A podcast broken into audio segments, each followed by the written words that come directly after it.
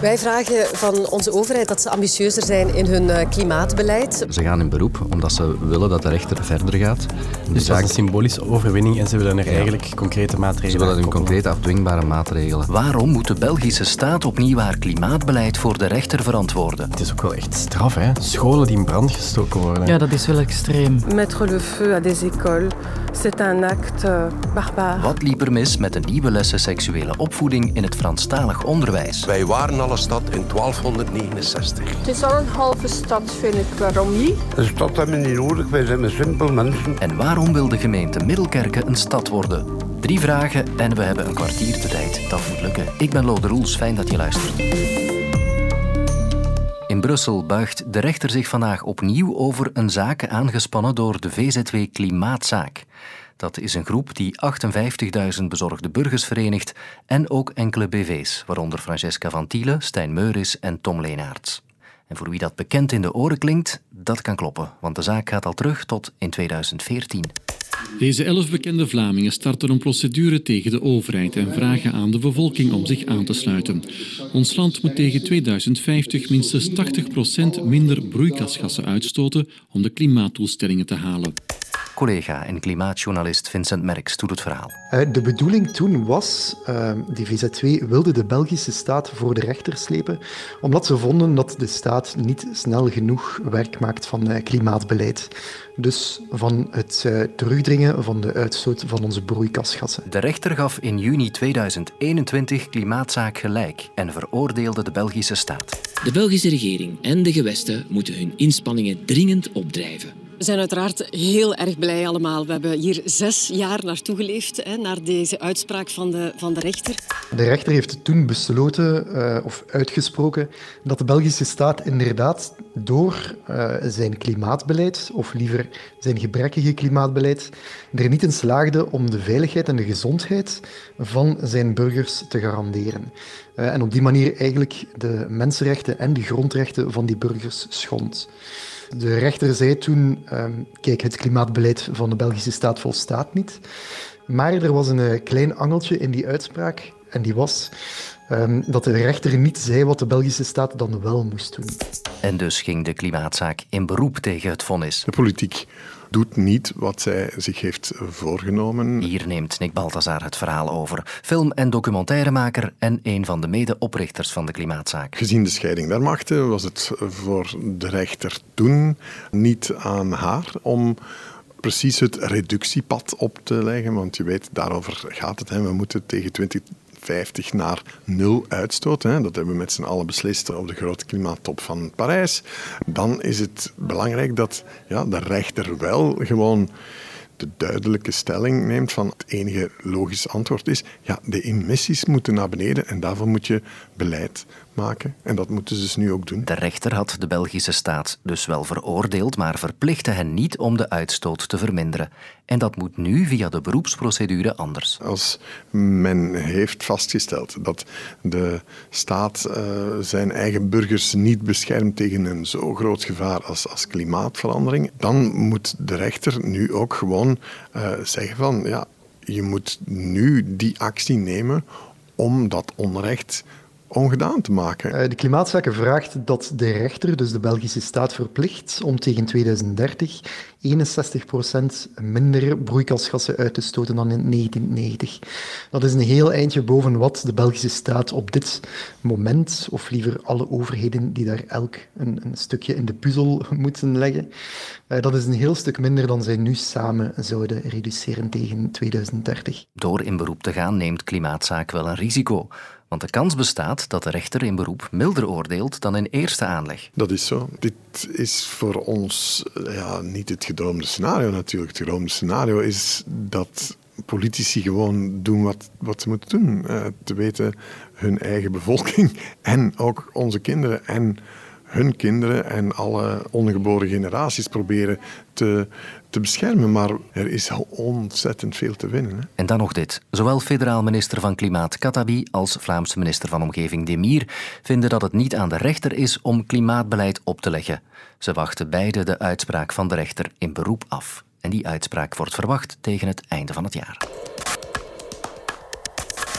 Éducation à la vie relationnelle, affective et sexuelle, of kortweg EVRAS. Dat zijn, samengevat, de verplichte nieuwe lessen seksuele opvoeding in het Franstalig onderwijs. Daar is commotie over en ook veel onduidelijkheid. Collega Brigitte Vermeers schept klaarheid. Het is een cursus van twee uur die niet door de leraren wordt gegeven, maar wel door professionele vormingswerkers die hiervoor ook een speciale opleiding hebben gevolgd. Zij geven tijdens de lessen de kinderen en jongeren de kans om vragen te stellen, zoals hoe gaat dat de eerste keer? Wanneer krijg ik mijn regels? Waarom durf ik niet zeggen dat ik op jongens val? Maar ook andere gevoelige thema's komen aan bod in de gesprekken, zoals instemming met seks, afwijzing. Ook uitleg wat ze kunnen doen om zich te beschermen tegen mogelijk gewelddadig gedrag. De bedoeling van deze cursus is dus eigenlijk om alle leerlingen van het zesde leerjaar en het vierde middelbaar dezelfde informatie hierover te geven, zonder taboes en op een neutrale manier. De weerstand tegen Evras is zo sterk dat er in Charleroi brand is gesticht in vier scholen. Je ne pensais pas qu'on allait en arriver là. C'est un acte euh, barbare. Veel mensen zijn boos en kwamen ook op straat, onder hen ook veel ouders uit de moslimgemeenschap. Maar hoe krijg je iedereen weer aan boord? Ik bel Samira Azirwal op. Zij werkt voor de koepel van ouderverenigingen en maakte een bachelorproef over seksuele en relationele vorming bij moslimgezinnen. Van haar hoor ik waarom seksuele opvoeding zo gevoelig ligt. Bij de ene lukt dat al iets makkelijker uh, dan bij de andere. En uh, bij de moslimgemeenschap heb je tot hiertoe ook nog wel die handelingsverlegenheid ook. Men weet niet, men heeft...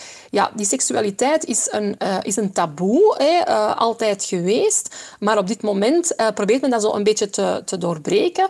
Maar heeft men toch nog een beetje die handelingsverlegenheid van hoe moeten we dat nu doorbreken? Want zelf hebben wij, hè, dus die, die moslims van tweede generatie, derde generatie, hebben dat zelf niet meegekregen van thuis uit. En die hebben ook zoiets van, ja, hoe, hoe moet dat dan? Hè? Die, die, uh, die seksuele... Dat is ook waarom dat, ik mijn bachelorproef heb gemaakt, om net uh, die ouders te ondersteunen en te helpen om dat wel te doen. En ik denk dat dat niet alleen geënt is op moslims, maar dat je dat eigenlijk kunt doortrekken naar alle ouders in heel de wereld. Het blijft een moeilijk stuk. Everas moest die ongemakkelijkheid wegnemen, maar dat is dus niet gelukt. Ook in haar omgeving hoorde Samira bezorgdheden van ouders. Angst dat het niet leeftijdsgebonden zou zijn. Wat gaan ze in de kleuterschool geven? Dat is één, dus dat leeftijdsgebonden factor. Het tweede is, ja, waarom zijn we niet geïnformeerd rond uh, seksuele en relationele vorming? Er is ook heel wat fake news binnengeslopen. Bijvoorbeeld dat er pornografisch materiaal zou gebruikt worden in de klasse. Hè, ter staving van uh, die seksuele vorming. Oui, pourquoi pas faire des cours en école primaire en disant aux enfants qu'ils peuvent changer de genre ou envoyer des nudes On nous explique que le sexto doit être appris dès 9 ans pour expliquer aux gamins qu'il est source de plaisir. En ik denk dat dat eigenlijk de, een van de grote boosdoeners is. Enerzijds vertelt Evras dat het een, uh, een goed onderbouwd proces is geweest door te praten met professionals, door uh, leerlingen en kleuters ook te betrekken en door uh, zich te baseren op onderzoeken nationaal en internationaal. Ik heb nergens eigenlijk ouders gezien. En ten tweede, het, het is nu hé, afgerond, er is een gids hé, voor scholen, maar er is geen informatiecampagne geweest naar de ouders toe. Ouders zijn eigenlijk niet geïnformeerd, waardoor men eigenlijk vrij spel heeft voor uh, fake news. Oké, okay, maar wat moet er dan nu gebeuren om de seksuele opvoeding weer op de rails te krijgen in de Franstalige scholen? Het is een gemiste kans uh, voor de ontwikkelaars van Evra's om de ouders niet erbij te betrekken. Dus eigenlijk meer de ouders informeren. Dat is nummer één. En jammer genoeg dat de scholen daar nu een beetje, zoals, uh, om het een beetje kort op de bocht te zeggen, opgezadeld mee zitten. Hè? Om dat eigenlijk nu te moeten doen door een gemiste kans van een informatiecampagne. Ten tweede heb ik ook een heel mooie good practice in een school in Antwerpen, uh, waar ik zelf uh, 15 jaar heb gewerkt en lesgegeven. Daar werden ouders en kinderen uitgenodigd op een avond en kregen ze samen seksuele en relationele vorming. Dus die kinderen zaten van voor in de klas. Degene die kwam praten, dat was dan een vroedkundige of een andere die experte was op het vlak van seksuele en relationele vorming. En die vertelde aan de kinderen hoe de vork aan de steel zat. Die ouders zaten achteraan en die weten op dat moment wat hun kinderen te horen kregen. En dat is een heel mooi voorbeeld om die thuisbetrokkenheid rond seksualiteit en relatievorming te verhogen. Die ouders, die kinderen gaan naar huis en die kunnen daarover met elkaar praten. Nu, dat is een good practice uh, die ik zelf vind, maar er zijn natuurlijk zoveel andere manieren. Ik denk dat we genoeg op leerkrachten en school kunnen vertrouwen om daar creatief mee aan de slag te gaan. En natuurlijk is het heel belangrijk om je context van de school goed te leren kennen. Hè, om te weten hoe kan ik mijn ouders bereiken uh, op vlak van uh, seksuele en relationele vorming voor hun kind. Loden, ik heb u even van uw serieus werk gehaald, Mhm. omdat ik een quiz met u wil spelen. Oké, shoot. De quiz heet Stad of Gemeente. Alright. Het is heel simpel. Ik ga u een naam geven en jij moet zeggen of dat een stad of een gemeente is. Oké, benieuwd. Assen. Stad. Fout. Gemeente. Oké. Gestel. Klinkt als een gemeente. Stad. Oké, 0 op 2. 0 op 2. Aalter. Aalter. Wacht, dat is eh, de crème van in der tijd. Hè? Stad. Fout. Allee, Gemeente. dat? Ja. Grimbergen. Eh, gemeente. Ja, dat klopt. Oef. Hamond-Achel. Ja, dat is een dorp, hè? Nee, een stad. Hamond-Achel in Limburg? Hamond-Achel is een stad. Oei, oké. Middelkerke. Ja, oké. Dat weet ik nu sinds vandaag, dat dat nu op dit ogenblik een gemeente is en dat dat een stad wil worden. Ja. Ja, dat klopt. Daar eh, hebben we Jean-Marie de Dekker, de burgemeester van Middelkerke, over gehoord vandaag. Het is ook begonnen als een spelerij, om eerlijk te zijn. hè. Vorig jaar op 13 mei stond eh, minister Lydia Peters hier voor de eerste steenlegging van ons nieuwe casino. En ik stond te stoffen natuurlijk met onze gemeente, zoals gebruikelijk. En eh, wat zegt Lydia Peters? Ja, maar ik ben in, van Dielse Stockholm en wij zijn een stad. Ja, ik vond dat een fantastische uitdaging om daar tegenaan te gaan. en dan ben ik op historisch onderzoek uitgegaan. En wat blijkt? Wij waren al een stad in 1269. We hebben een negen deelgemeenten hebben hier. En een van die deelgemeenten is Lombardside. Is ook mijn geboortedorp. En in 1269 heeft Margaretha van Constantinopel, de gravin van Vlaanderen, stadsrechten gegeven aan Lombardside. En je kunt het nog altijd zien. Als je naar Brugge gaat, op het stadhuis van Brugge, wat toen het centrum was van de wereld, staat er nog altijd het wapenschild van Lombardside. Dus wij hebben een historische basis en wij gaan dit nu uitbreiden. We gaan onze rechten terugclaimen bij het Vlaams parlement. Dus binnenkort komt er misschien nog een extra stad bij, Middelkerke. Ja. Maar even terug naar uw score, Lode.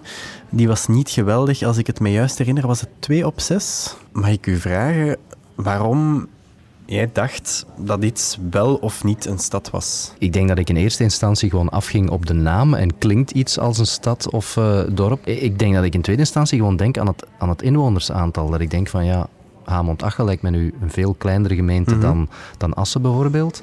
En dat ik mij daarop baseer. Wel, dat klopt dus niet.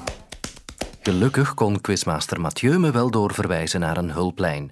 Herwig Reinaert van de UGent, professor lokale politiek. Het inwonerstal heeft er helemaal niets mee te maken, want er zijn nog altijd grote gemeenten die helemaal geen stad eh, zijn. Nee, het antwoord ligt vaak eeuwen in het verleden. De toenmalige leiders van eh, de streek waar men eh, toe behoorde, die kon beslissen om eh, in bepaalde gevallen een gemeente stadsrechten te geven. Bijvoorbeeld een stadje als Meesen, die nu rond de duizend inwoners stelt, ja, die heeft wel een heel mooie voorgeschiedenis, waardoor dat die in de tijd ook de stadsrechten hebben gekregen. Dat had onder andere vaak dan de mogelijkheid dat men een bepaalde tol heffen of andere voordelen had. Maar van die historische voordelen schiet er vandaag niets meer over.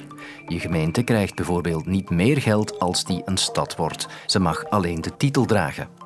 En toch is Middelkerke niet de enige gemeente die wil promoveren. Als ik terugkijk naar het meer recente verleden en ik ga terug tot 2000, dan is Waregem van gemeente naar stad geëvolueerd. Dat had net iets minder met historische redenen te maken, maar wel met het feit dat er toch een aantal pluspunten waren, namelijk eh, onder andere dat men toch voor een stuk een, een centrumstad eh, was voor de onmiddellijke omgeving, dat men bepaalde infrastructuur had, waardoor eh, de aanvraag om van gemeente te evolueren naar stad ja, dat die gehonoreerd is geworden. En nu is het een pure prestigezaak geworden.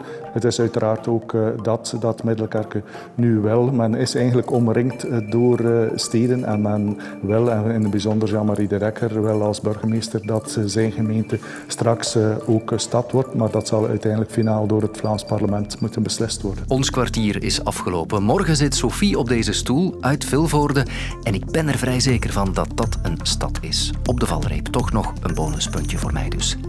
Weet jij wie het eerste domme blondje was? Of waarom we boer roepen? Ontdek het in de podcast Snelle Geschiedenis met Sophie Lemaire. Nu in de app van VRT Max.